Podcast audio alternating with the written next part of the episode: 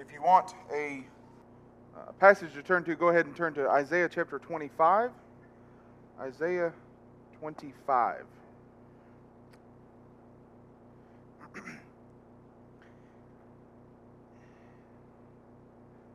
in the um, in the mid to really the late uh, 18th century to mid 19th century, there was a political ideology in America, in the newly formed nation that was called Manifest Destiny. And if, if, if you remember back to elementary school and maybe junior high science or history classes, social studies, you might remember something about Manifest Destiny. It was the idea that this new, this new nation called the United States of America were, well, they were chosen by God, destiny, to be a, a, a sign, to be an example to the rest of the world of what true democracy really meant, manifest. They were, we were to be the visible sign from God that was chosen in order to show the world what, what they were supposed to be doing. And so, because of manifest destiny, we had um, politicians and leaders in our nation that were bound and determined to stretch our country from sea to shining sea. You've heard that statement before, right? Yeah. And they, so they, they did things like the Louisiana Purchase. They did things like support the independence of the, uh, what we now know as the state of Texas before it ever became part of the Union and it's fighting against uh, Mexico. And you remember the Alamo. Um, we supported that. We supported the um, expeditions that were to go across the country to, uh, to find the, the other side of it, to go across the Rocky Mountains and to find California. And so, because of Manifest Destiny, it really shaped what our country is today. But it also did something else. If, um, if you are attuned to national politics, which, you know, is about like saying if you're attuned to cats fighting. Anyways, um, Uh, over the last few weeks, there's been a big stink about Manifest Destiny because there was a politician out west who, in speaking about charter schools, said something about the fact that Manifest Destiny has made us the country that we are today. And the Native Americans, rightfully so, got upset because Manifest Destiny was, was let's, okay, it was a bunch of white folks walking in and saying, God has chosen us to take your land from you. Thank you very much. We appreciate your land. Now figure out what you're going to do. Well, Manifest Destiny also caused America to be what we see it today, where religious songs are now, in the eyes of the public, are more, are more patriotic than they are religious. Amazing Grace, right? Or where entire songs were written about the United States in light of God's choosing it, like Of Thee I Sing, right? These songs that that are innately American that show something that is a problem. And that was somewhere along the way, we got the idea that, that America was the symbol of Christianity. That our nation, although it is the best nation to ever live in, in my opinion, um, I've never lived in any other ones, so that, take that opinion for what it's worth. Um, that it was somehow he was somehow the example of Christianity. And so, because of that, we have people who deny Christ because of, of ideas like manifest destiny and so forth.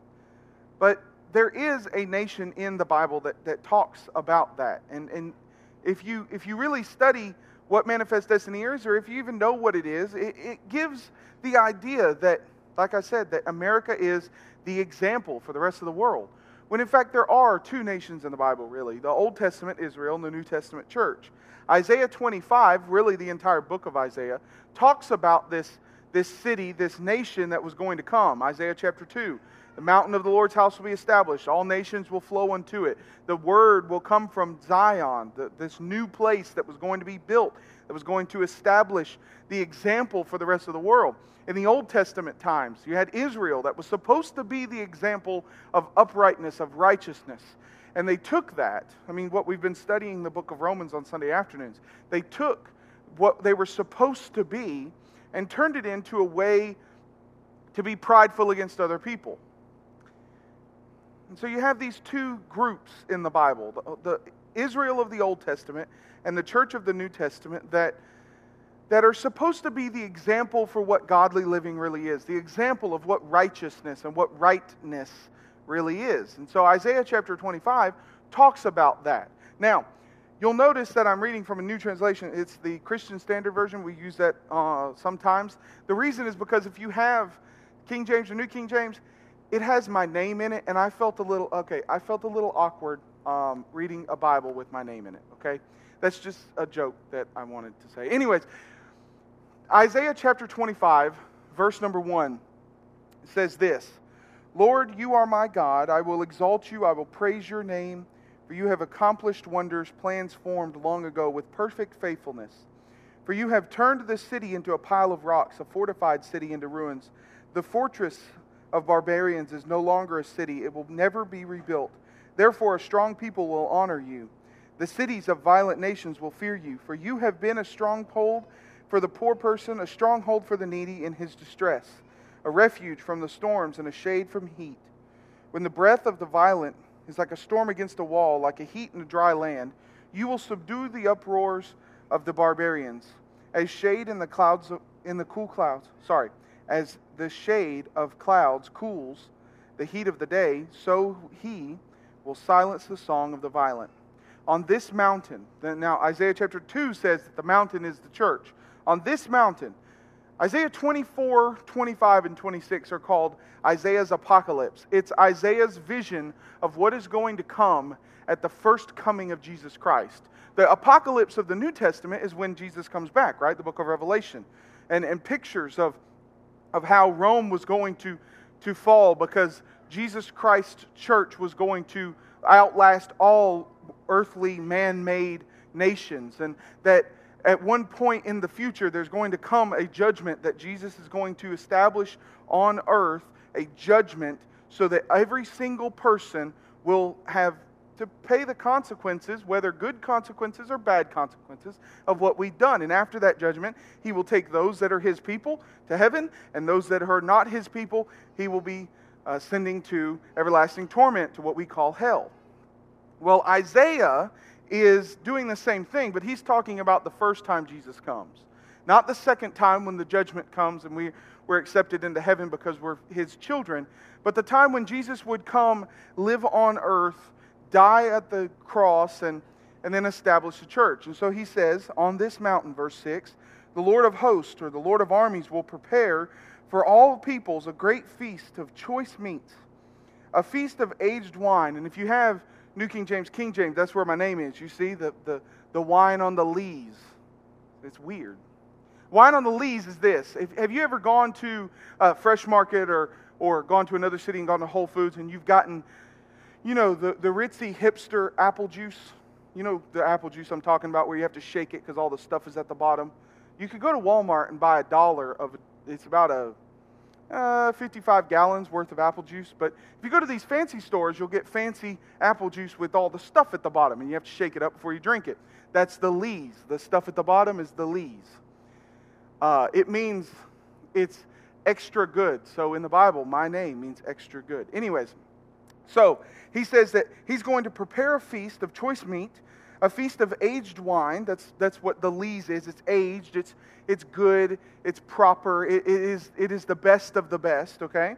Prime cuts of choice meat, fine vintage wine. On this mountain, he will destroy the burial shroud, the shroud over all the peoples, the sheet covering all the nations. He will destroy death forever.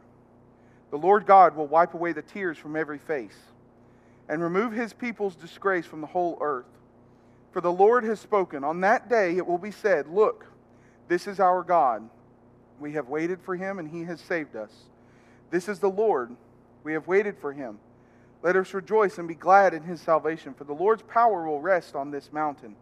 But Moab will be trampled in his place, as straw is trampled in a dung pile. Now, you remember your study of, of the book of Revelation. Sometimes in apocalypses, in, in apocalyptic literature, the writers would use the names of actual nations to talk more about a, a mindset than an actual nation. Okay? Just like in the book of Revelation, where you have Babylon. Well, by the time the Revelation was written, Babylon was not a thing anymore. And, and then by the time that the things that are going on in the book of Re- Revelation occur, and Babylon's still not a nation. And so Isaiah isn't necessarily talking about Moab here. He's talking about the idea of Moab, the, the mentality that is found in Moab. Moab will be trampled in his place. As straw is trampled in a dung pile, he will spread out his arms in the middle of it as a swimmer spreads out his arms to swim, his pride will be brought low along with the trickery of his hands. The high walled fortress will be brought down to the ground, to the dust. So that's Isaiah 25. He talks about this mountain of the Lord's house. And in that mountain is a feast. In that mountain, or on that mountain, is a place that, that God is going to take away the burial shroud. He's going to destroy death forever. We'll talk about all that in just a minute. But before we get there, I want to I want to make some notes on the, the earlier part of the chapter. Like in verse 1, where Isaiah writes that God's plans were formed long ago, formed, plans formed long ago that you have done with complete or perfect faithfulness. 1 Peter chapter 1, verse 20 says that we were chosen as the church, chosen before the foundation of the world. Ephesians chapter 1 and verse 4 says, He chose us in Him before the foundation of the world to be holy and blameless and to be without shame. As the church, we, this, this world has a problem when it sees that the church is something that we just do on Sundays or on Wednesdays. Maybe uh, some theology of some people would say that the church was an accident, that Jesus came and he came to establish this earthly kingdom. He came to be a king like Caesar. And yet, because the Jews, his people, rejected him, he had a problem. Because you, you know what happened at the end of the rejection, right? Jew, the Jews didn't just reject Jesus and say, no, thank you. They put him on a cross and killed him.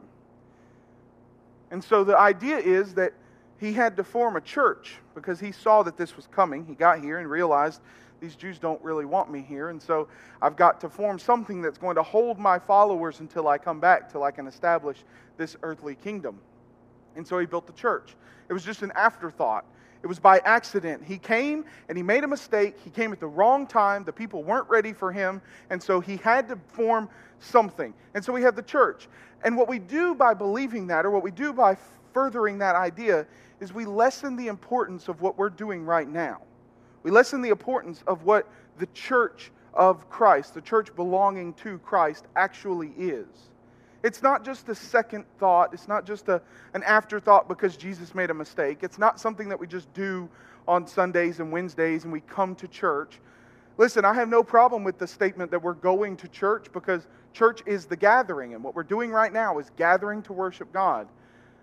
But the problem with that, with taking that too far, is that we forget what Isaiah said that the plans that God did, the plans that God formed, were formed long ago before Isaiah ever wrote about the kingdom, before he ever wrote about this mountain of the Lord in Isaiah 2 and Isaiah 25. Before, before he ever stepped foot on earth and wrote about these things, God had already decided that there would be a church when we realize the importance of the church, when we realize the beauty of the church in the eyes of God, that He not only decided He was going to give Jesus Christ on the cross before He created us, because He knew that, like, like we can see on a regular basis, that we were going to give ourselves over to our own desires and our own lusts. That not only did He plan to do that long before He came and created us, he planned to build the church of Jesus Christ long before he ever created the worlds. And so Isaiah says that these plans that were formed were formed long ago with perfect faithfulness, that it was complete, that everything that we needed was found in his plans. And what plan is Isaiah talking about in Isaiah 25? The church. Let's go on down to verse um, to verse number 5. Like heat in a dry land, you will subdue the uproar of barbarians. As the shade of a cloud cools the heat of the day, so he will silence the song of the violent. People today want to know how we can further world peace. How can we get people like ISIS who are doing horrible things on behalf of their religion to, to understand that that's not helpful, that that's not equitable? How, how do we get people like certain countries who I'm scared to mention because last time I mentioned ISIS, we got hacked, but now I got them covered. They aren't going to hack us this time. But what's going to happen when what's going to happen when World War III breaks out in the future? What are we going to do? We have to stop this before it comes. Isaiah says that the plans that were formed long ago were done with complete faithfulness, that, that everything that the world needs is found in the plan of God that he's about to talk about in verse number six, that is the church. And then he says that because of this plan and through this plan, the voices of the barbarians will be stopped and that the violence will cease. Do you know the only way that we will have world peace on earth is if the church is there? That, that the church is supposed to be the, the vehicle by which people see how peace can really occur.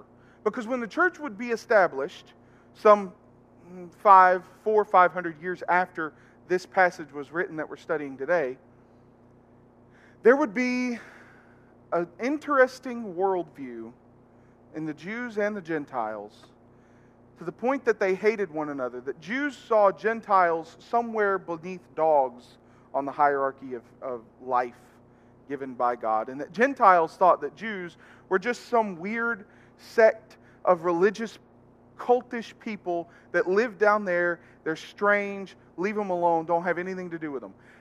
And the church would show that those people can be united, that the church would show that disciples like, like the man who is called the zealot, he's a terrorist, could be alongside Roman rulers who 15 years ago Simon would have tried to kill at the, at the drop of a hat. If a zealot was beside a Roman official, that Roman official was in danger if the zealot could get his hands on anything that could harm him. And yet, just a few years later, there are zealots and tax collectors, Roman officials, sitting together, eating dinner with Jesus Christ, who would eventually, these men would eventually become the pillars of the church, the book of Revelation says. The church of Christ is the only way that we will have actual peace because it's the only way that God planned in perfect faithfulness. So, anyways, let's get back uh, to the chapter. Verse number two You have turned the city into a pile of rock, fortified city into ruins. The fortress of the barbarians is no longer a city, it will never be rebuilt. Therefore, a strong people will honor you. The cities of violent nations will fear you. In Daniel chapter 2, God gave a vision to Nebuchadnezzar, and Daniel interpreted it as that this new coming kingdom, this church of Jesus Christ, would one day break in pieces all nations. The biggest empire that's ever been on the history of the world, in the history of the world, the Roman Empire, broke because of Christianity. Because they couldn't hold it together. They were trying to keep their old ways of paganism, and yet Christianity was growing so much that the world saw that the way of the Romans was no longer useful. Now, does that mean that Christians turn and, take part in uprisings against nations? No, not necessarily. Because the Word of God will do that. The Word of God changes the hearts of men in the nations to the point that they see their error, that they see what's wrong. And Isaiah is saying that the church is the only answer to these problems. Now drop down to verse number six. On this mountain, the Lord of armies, the Lord of hosts, will prepare for all the peoples a feast of choice meat, a feast of aged wine, prime cuts of choice meat, fine vintage wine, the wine on the lees, the best of the best. This feast was going to come. And in the New Testament, feasts like this were meant for one thing and one thing only to provide what the, what the Greeks would call koinonia. We translate it fellowship. To provide a way for people of like minds to get together and spend time together and fellowship with one another. Sometimes in the, in the Roman world, that would mean that, a, that an emperor or some Roman official would throw a feast, a giant feast with well aged wine and choice meats. And, and your translation may even say meats with, with lots of marrow, deep, hearty food that, that the Romans would not have on a regular basis. They would throw these parties for their pagan friends so that they could spend time together. Or the, the people in, in, a, in, a, in a select area may throw a feast like this to spend time with the people of their class and their people like them. And, and Isaiah says that God is going to provide this feast, this koinonia, for us. In the New Testament, it says that every time we come together to take of the Lord's Supper, we, we partake in koinonia, communion with God Almighty.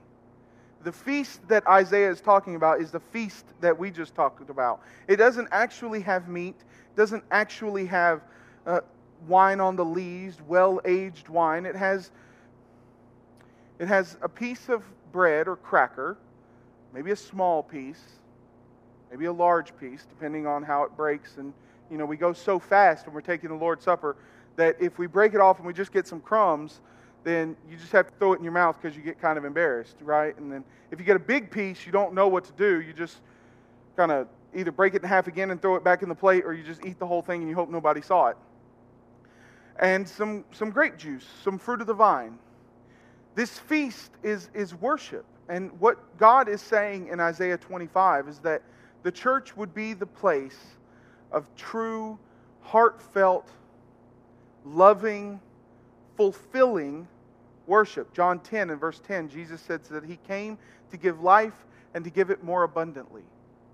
So, already in the book of Isaiah, chapter 25, we have that the church is the place where God planned before the foundation of the earth.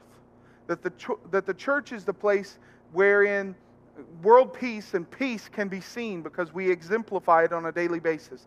That the church is where worship is offered. Verse number seven On this mountain he will destroy the burial shroud, the shroud of, over all the peoples, the sheet covering all the nations. He will destroy death forever. Now, the next phrase is a phrase that you probably would hear when you're reading the book of Revelation. The Lord will wipe away the tears from every face and remove his people's disgrace from the whole earth, for the Lord has spoken. Then and in the book of Revelation, both times in which God is said to have, be wiping away the tears, he's talking about in the church. So, Isaiah 25. The church is a place that God formed before the foundation of the earth, that He planned long ago with perfect faithfulness. It is a place where peace can be found. It is a place where justice can be found. It's the place that that would teach the leaders of nations that their ways are not godly. It's a place where true, fulfilling, honest, faithful fellowship worship is offered. It's the place where death is no longer powerful. It's the place where there are no more tears. Now, you and I both know that as members of the body of Christ, if you are a member of the body of Christ, you know that we cry at times. There is still sadness at times. We have the loss of loved ones. We have people who have done absolutely nothing wrong. Little, little boys that are diagnosed with muscular dystrophy, something that's going to change their lives forever. We, we understand that, that even Christians and part of, parts of the body of Christ undergo hardships. And so, why does Isaiah and, and John say that that there'll be no more tears there. Doesn't see there's not going to be tears. It says that he's going to wipe the tears away. You have to have tears in order for him to wipe them away. 2 Corinthians 1 3 says that he is the God of all comfort, who comforts us in all of our tribulation, so that we can comfort others. Well, how does he do that? This book. You see, the church is the only place where salvation is found from, from death. He's going to take away the shroud of death. It's also the place where, when there are physical deaths, when there are physical pains, when there's emotional pains, we have the thing that the world needs the most, and that is this book and an understanding of this book so that we can teach other people about it. In fact, drop down to verse number 9. On that day it will be said, Look, this is our God. We have waited for him, and he has saved us. This is the Lord. We have waited for him. Let us rejoice and be glad in his salvation, for the Lord's power will rest on this mountain. We have the power of God resting on the church that belongs to Jesus Christ. And because of all of these things, on that day when the church is here, which is now, it will be said, Look, this is our God. Now, I, w- I want to ask you a question. And this is somewhat of a childish question, but.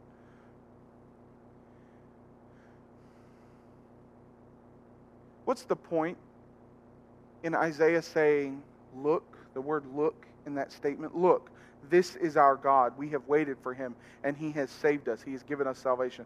Look, this is the Lord, and we have waited for him.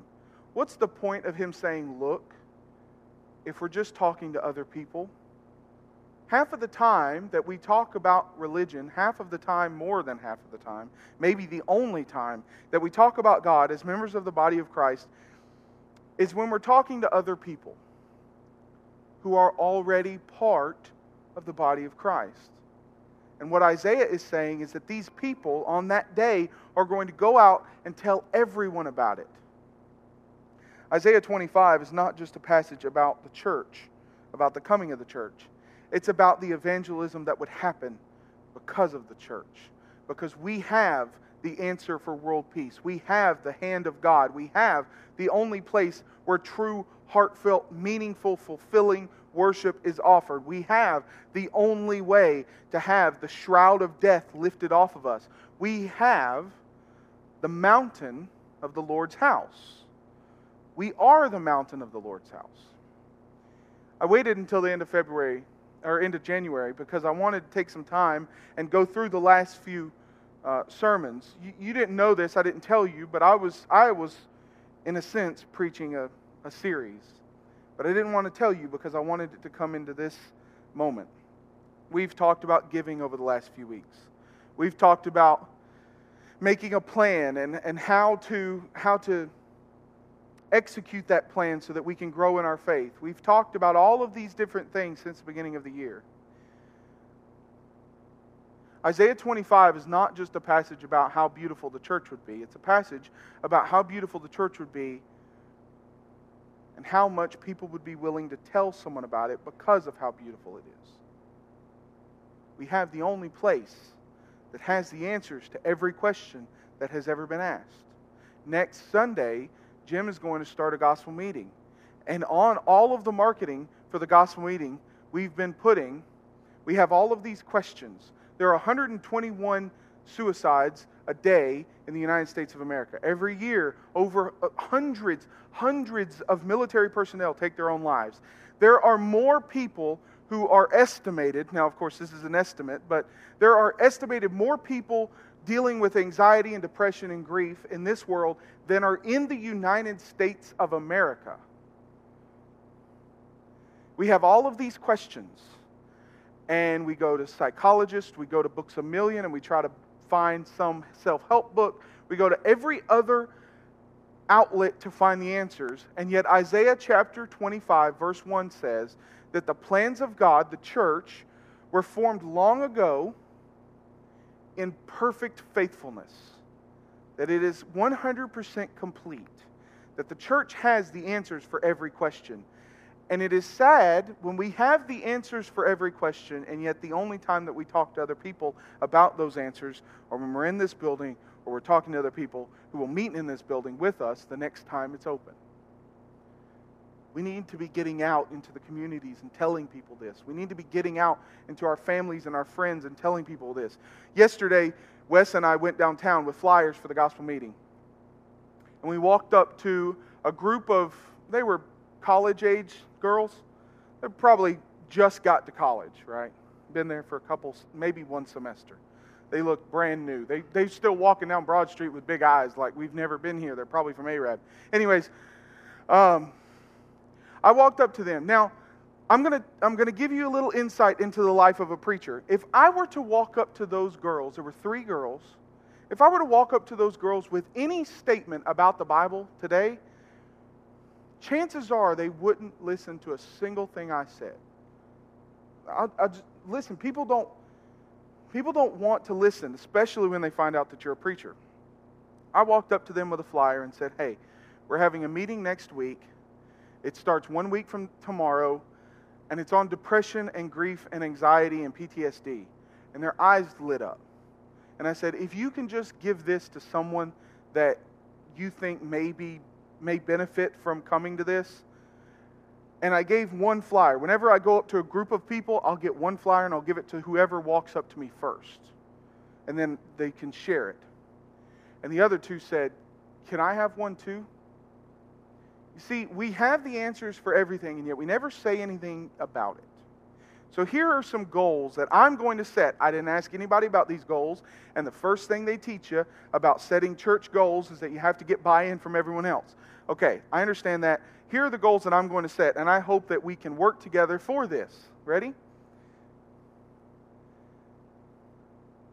In a world where there are people who will never talk to us about the Bible, and yet we can contact them with a click of a button, it becomes exponentially easier to spread the gospel, to spread the news that the church has the answers. And so, one of the goals is if you have social media, every week, check in on Facebook or on Twitter or take a picture and post it on Instagram. Do something every week so that people will know. I was studying last week about this idea of it's called social proof. And what it means is when, you're, when you see, hmm, say you're going to the new restaurant, there's a new restaurant that opens up somewhere in town it's been open up for a few weeks and you don't really know about it. You don't know a lot about it. There's not really much on it online. But you go and you see that one of your other friends went there. You know that you are five times more likely to go simply because you saw your other friend go? Check it on Facebook. More importantly than that, it says that in the church we have this feast that God has prepared. And I hope this is one that we're all going to have to work together on. Are you ready for this? Every family worships every week. Every family worships every week. We live in a world where the likelihood of a person who is extremely faithful, who, whose mind is set on God, worshiping God four times a month is relatively unheard of the statistics say that every one of us will worship one time a month. Statistically average speaking. That, that people who claim Christianity, that claim to be religious, that claim to be faithful followers of their faith, will worship one time a month. Every family worships every month. We can do this. I know we can. You know why? Because we, we do it fairly regularly. And number three, is to simply be the mountain, to be the place where people can come for answers. And that means that not only are we going to have to do it on Facebook and every, everywhere else, not only are we going to have to be here, we're going to have to tell people about it. And I know we can work together for this because Isaiah 25 says that we have all of the answers and that the hand of God is on the mountain the hand of God that created the world, the hand of God that destroys nations, the hand of God that does, in fact, at the judgment day, plan on sending people to torment because of their sin, the hand of God that sustains the world is on top of the church, ready to work. Problem is, He's not going to do something for us that we won't do for ourselves. And so we're going, we're going to be intentional about this as a, as a church family in being the mountain of God, actually fulfilling what God planned long ago with perfect faithfulness. It takes work. But the thing is, um, I can't read in the Bible where when the hand of God is, is acting on something that it's something that we can't do. Every time you read about the hand of God being with someone, that God's right hand is with them, or that they, they were that God was watching over them, eh, they always succeed. And I know we can. If we'll simply be the mountain of the Lord. If you want to become a Christian this morning, we're going to stand and sing a psalm of encouragement for you. Um, the church is the only place where salvation can be found. That is absolutely true. But just having your name on a roster does not mean that you have salvation. Salvation comes through obedience to the birth, death, burial, crucifixion, teachings of Jesus Christ. And if you want to become a Christian, you need to reenact the death, the burial, and resurrection so that you can live up to and live with the teachings of Him. If you want to become a Christian through baptism, that's what's going, it's going to take, but you're going to have to going to have to make that decision for yourself. If you're a Christian and you need prayers, let me say this. Um, God understood that we were going to make mistakes. He still created us even though we, He knew that we were going to sin. He still built the church even though He knew that we were going to stumble and we were going to fail at times and we weren't going to be the mountain of the Lord at times. And yet He still did it because, because He loves us. And so if you want to become a Christian, or if you want to repent of sins, don't think that you're somehow outside of the love of God because you have sins. Believe me, you are not. Paul sinned, Peter sinned, and yet the book of Revelation says that they are the pillars of the church. If you need to come forward and let us know about wanting to become a Christian or repent of public sins, then please let us know while we do that. Thank you very much.